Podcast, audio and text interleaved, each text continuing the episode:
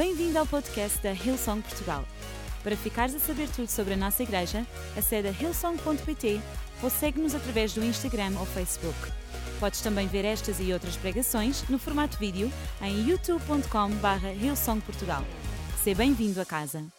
Deus é o nosso livramento. Deus é o nosso livramento. E queria ler no Salmo 34, versículo 4 a 10. E diz o seguinte: Busquei ao Senhor e ele me respondeu, livrou-me de todos os meus temores. Olharam para ele e foram iluminados, e os seus rostos não ficaram confundidos. Clamou este pobre, e o Senhor o ouviu e o salvou de todas as suas angústias. O anjo do Senhor acampa-se ao redor dos que o temem e os livra. Provai e vede que o Senhor é bom. Bem-aventurado o homem que nele confia. Temei ao Senhor, vós, os seus santos, pois não têm falta alguma aqueles que o temem. Os filhos dos leões necessitam e sofrem fome, mas aqueles que buscam ao Senhor de nada têm falta.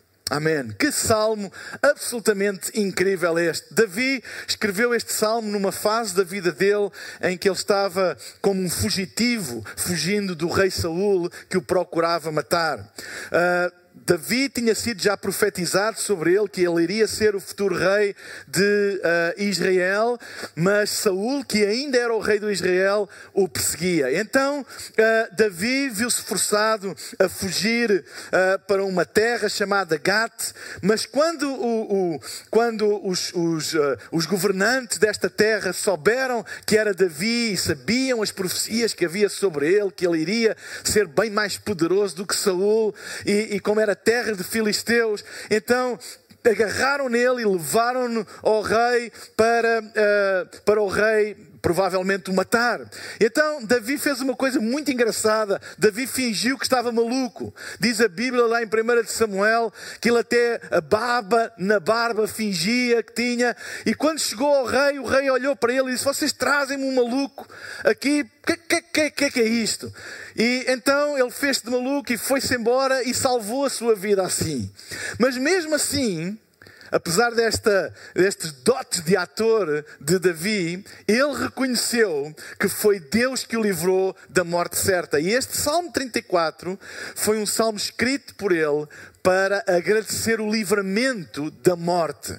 E eu gostaria de usar este salmo porque uh, este salmo tem algumas lições que eu considero uh, muito importantes, especialmente uh, tão apropriado nos dias que nós estamos a viver com esta crise mundial e que tantas pessoas estão em pânico e, e tão angustiadas. Eu, eu queria trazer esta palavra porque eu acredito que existem aqui três princípios para nós experimentarmos o livramento do Senhor da nossa vida. E eu achei tão apropriado trazer esta palavra para os dias de hoje. E a primeira coisa que nós devemos fazer para experimentarmos o livramento do Senhor está lá no versículo 4: Busquei ao Senhor e Ele me respondeu e livrou-me de todos os meus temores. A primeira coisa é buscar a Deus, buscar a Deus. Tempos de dificuldade são tempos de nós buscarmos a Deus. São tempos de nós nos chegarmos a Deus. São tempos de nós chegarmos mais perto de Deus. Porque Deus usa as dificuldades para nós nos chegarmos a Ele. Deus não manda as dificuldades, mas Ele usa as dificuldades para nós nos chegarmos a Ele. E vamos aproveitar este tempo Vamos aproveitar esta época, esta época de tanta incerteza, esta época de tanta dúvida em relação ao futuro. Vamos aproveitar esta época para nós nos chegarmos a Deus e buscarmos a Deus. Sabem? Talvez tu tenhas tens andado frio na tua fé. Talvez tens andado longe de Deus. Talvez tens te esquecido de Deus na tua vida. Mas as, os momentos difíceis, como este que nós estamos a, a passar, têm o condão, têm a, o potencial de nos fazer lembrar quão frágeis somos nós e quão, ah, como eu ia dizer, quão insignificantes no fundo são as coisas que nós gastamos tempo atrás delas.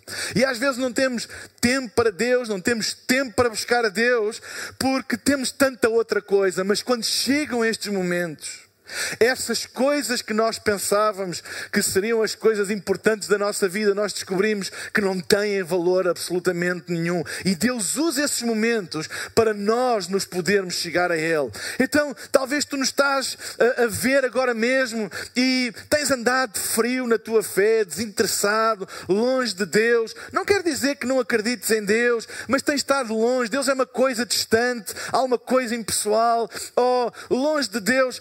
Eu oro a Deus para que, através deste momento em que nós estamos a viver, tu te possas chegar a Ele e buscar a Ele. E se tu nunca tomaste uma decisão de receber Jesus no teu coração, esta é a altura de tu poderes tomar essa decisão.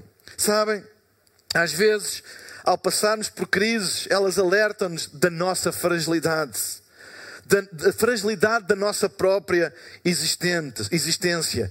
E aquilo que nós gastamos tanto tempo e energia não vale assim tanta pena. Sabem? Deus não desperdiça dores. Deus usa as dores para o nosso bem. Chega-te a Ele. São tempos de nós nos chegarmos a Deus, de nós orarmos, de nós lermos a Bíblia, de nós nos ligarmos online e vermos e nos alimentarmos da palavra de Deus. Por isso nós eh, disponibilizamos tantos horários para transmitir a nossa reunião, porque nós queremos dar chance às pessoas para que elas possam cada vez mais se alimentar da palavra de Deus. Deus não desperdiça nenhum momento para nós podermos nos chegar a Ele. Sabem, o nosso nosso mundo precisa mais do que nunca de uma igreja que busca Deus de uma igreja que não se esconda, de uma igreja que não fique com a cabeça enterrada na areia, mas uma igreja que clama a Deus, que busca a Deus. E nós devemos, todos nós que acreditamos em Deus, nós devemos nos chegar a Ele e buscá-lo e clamar por Ele cada vez mais. Vamos clamar a Deus pelo nosso país. Deus colocou a nossa igreja neste país, então nós temos uma responsabilidade espiritual única, que é clamar a Deus pelo nosso país. Vamos clamar a Deus pelos que estão a sofrer. Vamos clamar a Deus por aqueles que estão mais desprotegidos, que não têm família para cuidar deles, que não têm condições de eventualmente poderem estar isolados. Vamos clamar a Deus por esses. E eu acredito que Deus vai ouvir o nosso clamor. É a nossa responsabilidade. Mais responsabilidade do que andar nas redes sociais a, a divulgar mais notícias. Nós temos que orar a Deus e clamar por aqueles que não têm hipótese, aqueles que são mais pobres, aqueles que têm mais dificuldade. Vamos clamar a Deus e não vamos desvalorizar a oração e o clamor, porque a Bíblia diz que a oração de um justo pode muito nos seus efeitos. Vamos clamar a Deus uh, pelos mais desprotegidos. Vamos clamar a Deus pelos nossos queridos profissionais de saúde, pelos bombeiros, pelos médicos. Clama por um recuo deste vírus, deste vírus maligno. Vamos clamar a Deus. E Deus, sabem, eu fiz uma oração ousada aqui há uns tempos num live que eu fiz uh, uh, no Instagram e no Facebook. Nós podemos orar a Deus para que Deus possa intervir e todas as previsões e estatísticas possam ficar erradas perante o poder de Deus. Vamos orar por isso. A igreja tem essa responsabilidade. Sabem, felizmente nós temos médicos excelentes, temos cientistas, temos pessoas a fazer pesquisas e mas sabem, a igreja só tem uma responsabilidade ou tem uma responsabilidade única que só a igreja pode fazer. É clamar a Deus e pedir a Deus e nós devemos fazer isso. Sabem? E segundo a Bíblia, segundo este versículo, em resposta a esse clamor, a Bíblia diz que Deus nos livrará dos nossos temores. Deus nos livrará dos nossos temores. Todos nós temos temores. Todos. Quando nós estamos perante situações difíceis, todos nós temos temores. Mas sabem, a Bíblia diz que se nós buscarmos a Deus, Ele nos livra dos nossos temores. Se nós alimentarmos só os nossos temores, eles vão ficar mais fortes. A única maneira de acalmar o nosso coração e que os nossos temores vão embora é nós buscarmos a Deus. Quanto mais perto tivermos de Deus, o nosso Pai Celestial, mais em paz nós ficamos, mais lúcidos nós ficamos, mais preparados nós ficamos. E este é um papel único que a igreja tem na sociedade e que mais ninguém pode fazer, que é levantar um clamor e buscarmos a Deus. Nós não nos podemos a esconder. Então, primeiro passo para o livramento é nós buscarmos a Deus. Está na altura de nós buscarmos a Deus. E tantos de nós que estamos em quarentena, aproveita o tempo e todos os dias tira um tempo para orar. Todos os dias ter o tempo para ler a Bíblia e fortalecer-te no Senhor, porque a Bíblia diz que Deus afastará os nossos temores. Segunda coisa, está no versículo 5. Olharam para ele e foram iluminados, e os seus rostos não ficaram confundidos. Segunda coisa, para experimentarmos livramento, é olharmos para Deus. Sabem, tempos de crise são tempos de foco. Tempos de sermos muito intencionais e criteriosos acerca de onde colocamos os nossos olhos.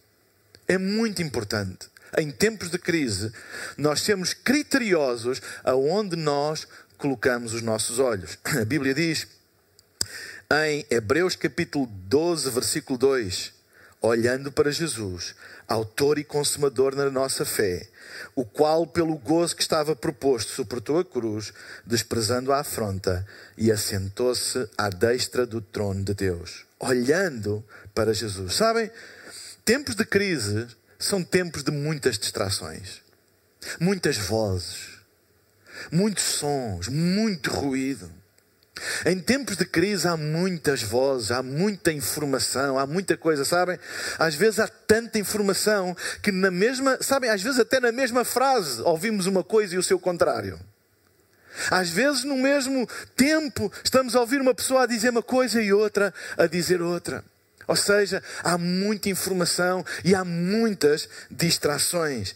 Ser seletivo nas vozes que tu ouves. Ser seletivo aonde tu colocas os teus olhos. Ser seletivo com a tua alimentação emocional e espiritual. Da mesma maneira que nós devemos ser seletivos na nossa comida, não é? No nossa, na nossa alimentação uh, física, nós devemos ser muito seletivos na nossa alimentação emocional e na nossa alimentação espiritual. E eu oro a Deus para que este seja um tempo, e eu tenho a certeza que Deus vai fazer isto, aproveitar um momento de dor, um momento uh, de complicação, um momento de preocupação, um momento de ansiedade. Deus vai uh, aproveitar este momento e vai abrir portas para que pessoas se alimentem melhor espiritualmente e emocionalmente. É muito importante sermos seletivos com o nosso alimento espiritual e emocional. Olhar para muito lado e ouvir muita coisa é o primeiro passo para ficarmos perdidos. Vocês sabem que se, se nós ouvirmos muita coisa e olharmos para muito lado, fica difícil tomar decisões.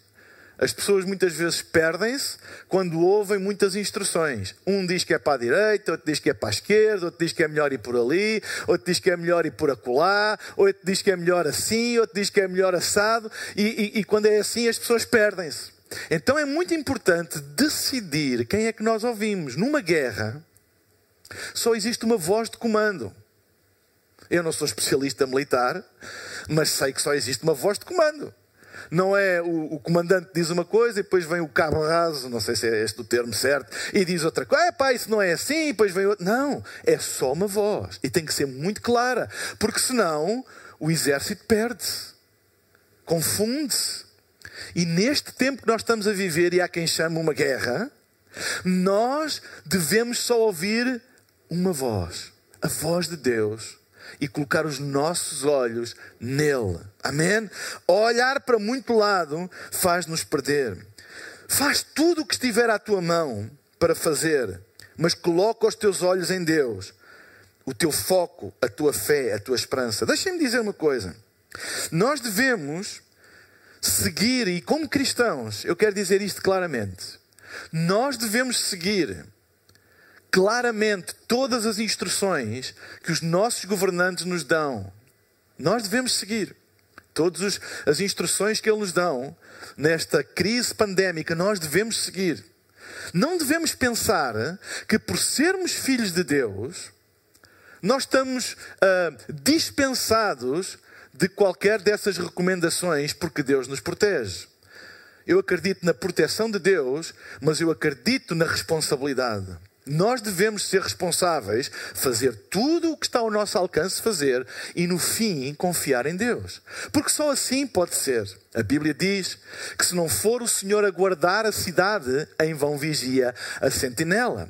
Nós Uh, podemos fazer tudo e mesmo assim tudo o que está ao nosso alcance, tudo o que nos é recomendado fazer e mesmo assim ficarmos desesperados. Então, o meu conselho é: faz, cumpre à letra tudo aquilo que as nossas autoridades pedem, mas no fim de tudo isso, confia em Deus. E eu queria ler para vocês uma passagem em Efésios, no capítulo 6, versículo 10 a 13, que mostra claramente isso. E diz: Finalmente, fortaleçam-se no Senhor e no seu forte poder. Vistam toda a armadura de Deus para poderem ficar firmes contra as ciladas do diabo.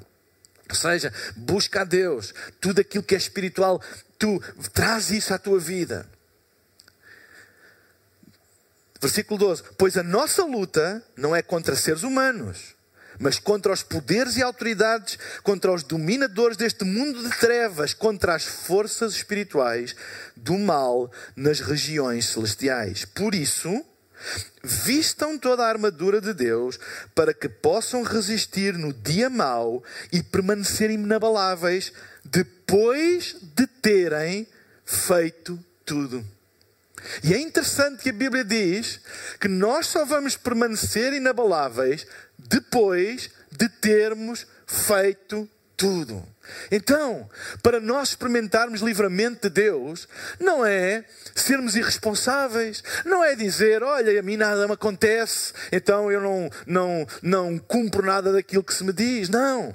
Aquilo que a Bíblia nos ensina como caminho para o livramento é, havendo feito tudo, ou seja, cumprindo aquilo que é nossa responsabilidade fazer, ficar em casa, lavar as mãos, distanciamento um, social, ficar firmes. Ou seja, a nossa confiança não está depositada nas nossas obras. As nossas obras têm a ver com a nossa responsabilidade. Mas a nossa confiança não está nas nossas obras, a nossa confiança está em Deus. Havendo feito tudo, eu confio em Deus.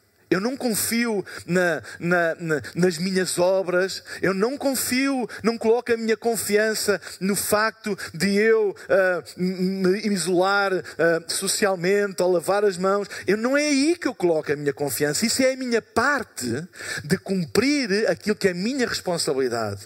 Mas mesmo assim, no fim, que todos nós possamos, havendo feito tudo, dizer: Deus, cuida de mim, Deus guarda-me, Deus livra-me, Deus cura-me, Deus liberta-me. Ponto 3. Ser humilde. A Bíblia diz no versículo 6: Clamou este pobre e o Senhor o ouviu e o salvou de todas as suas angústias. Esta é uma expressão de humildade de Davi perante Deus. Clamou este pobre e o Senhor o ouviu e salvou das suas angústias em tempos de crise. Sabem? São tempos que muitas vezes nós experimentamos humildade. Tempos de crise são tempos que nos tornam pessoas muito mais humildes. Sabem porquê? Porque nós constatamos a nossa total impotência. Tanta gente que colocava a sua soberba, em coisas que tinha, em coisas que sabia, etc.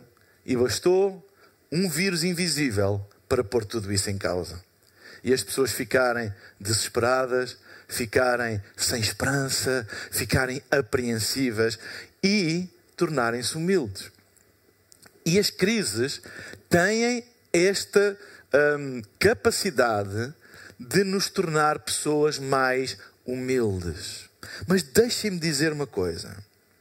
Uma coisa que eu acredito que é muito importante é que a humildade tem, ou, ou, ou, neste caso a crise, traz um lado muito bom desta humildade que eu estou a falar.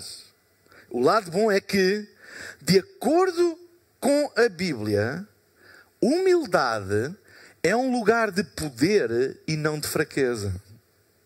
Há pessoas que pensam que, pelo facto de se humilharem por tudo aquilo que tinham, tudo aquilo que esperavam, tudo aquilo que pensavam que era o futuro delas, tudo aquilo que pensavam que era a segurança delas, caiu por terra e sentiram-se humildes, pequeninos, esmagados perante a imprevisibilidade da vida. A vida sempre foi imprevisível. Não foi preciso ver o, vir o coronavírus para tornar a vida imprevisível. Nunca havia era uma consciência coletiva e este vírus teve esta capacidade de trazer uma consciência coletiva da nossa incapacidade. Porque todos nós, em momentos diferentes da vida, ao experimentarmos outro tipo de dificuldades, não é? Uma doença, uh, qualquer coisa, nós ficamos com a noção da nossa fragilidade.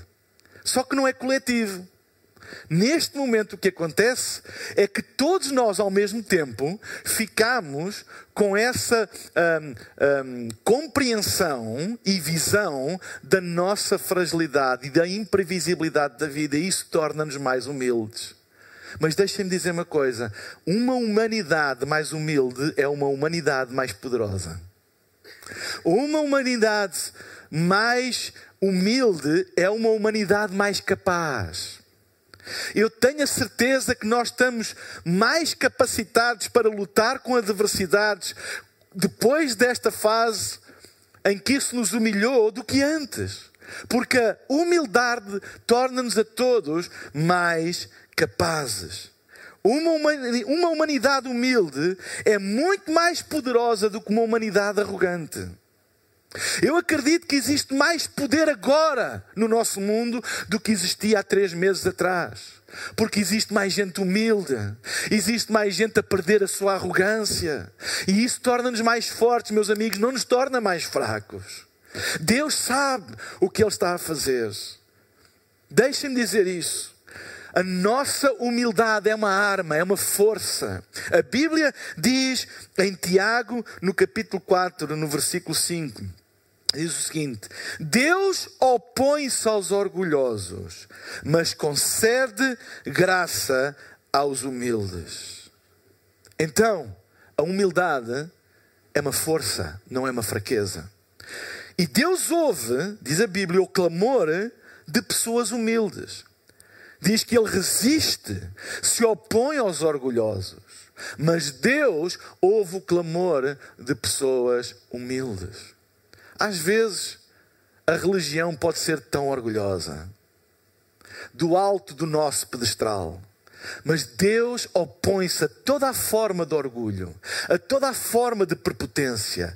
Mas Deus concede graça aos humildes e ouve o clamor de gente humilde. Amém? Deus ouve o clamor de gente humilde. Deixem-me dizer uma coisa: gente humilde não é gente que, o tradicional coitadinho, não é isso. Gente humilde é gente que reconhece a sua incapacidade, a sua fragilidade e reconhece a capacidade e a fortaleza de Deus. E eu hoje queria te fazer este apelo: que ao reconheceres a tua fragilidade e incapacidade de lidar com coisas que vão muito para além de ti e de mim, que não fiques apenas por aí, mas dês mais um passo. E qual é esse passo? Chegares-te a Deus abrires o teu coração para Ele, estabeleceres um relacionamento pessoal com Deus através de Jesus. Deus ouve o clamor de pessoas humildes. E este texto mostra-nos três consequências de um clamor de gente humilde. E vou terminar com estas três consequências. As consequências de um clamor de gente humilde. Está lá no texto que nós lemos no início. Primeira consequência está no versículo 6. Diz que o Senhor ouve e o salva das suas angústias. Deus ouve o clamor dos humildes. Deus ouve o clamor das pessoas que reconhecem que são incapazes de lidar com as suas fragilidades, com as suas impotências. Deus ouve o clamor e diz: ouve e salva das suas angústias. Há muita gente angustiada e talvez tu que nos estás a ouvir online estás a viver um momento de angústia, muito angustiado. Eu oro a Deus agora mesmo, em nome de Jesus, para que tu clames a Ele. E Ele, esta é a promessa, não é uma promessa que eu te estou a fazer, é a Bíblia, é a palavra de Deus. A Bíblia diz que Ele te salvará das tuas angústias. Clama a Deus hoje. Clama a Deus hoje e deixa que Ele te resgate desse lamaçal de angústia. A segunda coisa está no versículo 7. Diz: e este é um dos versículos mais belos da Bíblia. O anjo do Senhor acampa ao redor dos que o temem. Deixem-me dizer uma coisa: temor não é ter medo de Deus, mas é reconhecer que sem Ele não somos nada. E a Bíblia diz: quando nós reconhecemos que sem Deus nós não conseguimos, sem Deus não somos nada, a Bíblia diz: quando nós reconhecemos isso, diz que o anjo do Senhor acampa ao redor daqueles que o temem. E deixem-me só esclarecer aqui uma coisa: a expressão o anjo do Senhor no Velho Testamento é uma alusão a Cristo. O anjo do Senhor é uma alusão a Cristo. Então, o que a Bíblia está a dizer é que o anjo do Senhor, Jesus, está ao nosso redor. Esta expressão poética tão bonita, ele acampa ao nosso redor. Fala-nos de proteção, de segurança. E só há segurança, verdadeira segurança, só há em Jesus. E que tu hoje possas encontrar essa verdadeira segurança. Esta é uma das promessas mais belas e poéticas da Bíblia. Terceira consequência de um clamor de gente humilde está no versículo uh, 8, 9 e 10 e diz: Provai e vede que o Senhor é bom. Provai e vede que o Senhor é bom. E no versículo 9 e 10 diz: O Senhor não nos faltará com nada. Eu oro a Deus para que este tempo que nós estamos a viver um tempo de grande desafio, um tempo de grande incerteza, um tempo para muitas pessoas de grande angústia. Que seja um tempo em que muitas pessoas, milhares de pessoas, possam provar e ver que Deus é realmente bom. Deus é bom mesmo no meio de circunstâncias más. E eu oro a Deus para que tu hoje proves da bondade do Senhor, abrindo o teu coração para Ele e possas provar da bondade do Senhor. E depois a Bíblia diz: E o Senhor não nos faltará com nada. Que promessa incrível! Eu hoje queria trazer esta mensagem de esperança. E queria pedir agora mesmo a todas as pessoas que nos estão a ver: não importa o teu passado, não importa como tu estás agora, como tu te sentes, mas eu queria pedir a todas as pessoas que me estão a ouvir, que estão a assistir à reunião da Ilsong online, onde tu estiveres, pode ser sozinho, numa casa, acompanhado com a tua família ou com os teus amigos. Pode estar até num momento de tristeza profunda mas eu oro agora mesmo para que o Espírito de Deus, que não está de quarentena, o Espírito de Deus move-se. A Bíblia diz que uh, uh, Deus, o Espírito do Senhor, sopra onde quer, o vento sopra onde quer. Deus move-se, o Espírito do Senhor move-se. Eu acredito que Ele está a mover nos lares e nas casas que nos estão a ouvir. Eu oro para que Ele toque agora o teu coração angustiado, o teu coração desesperado e que tu hoje possas tomar uma decisão importante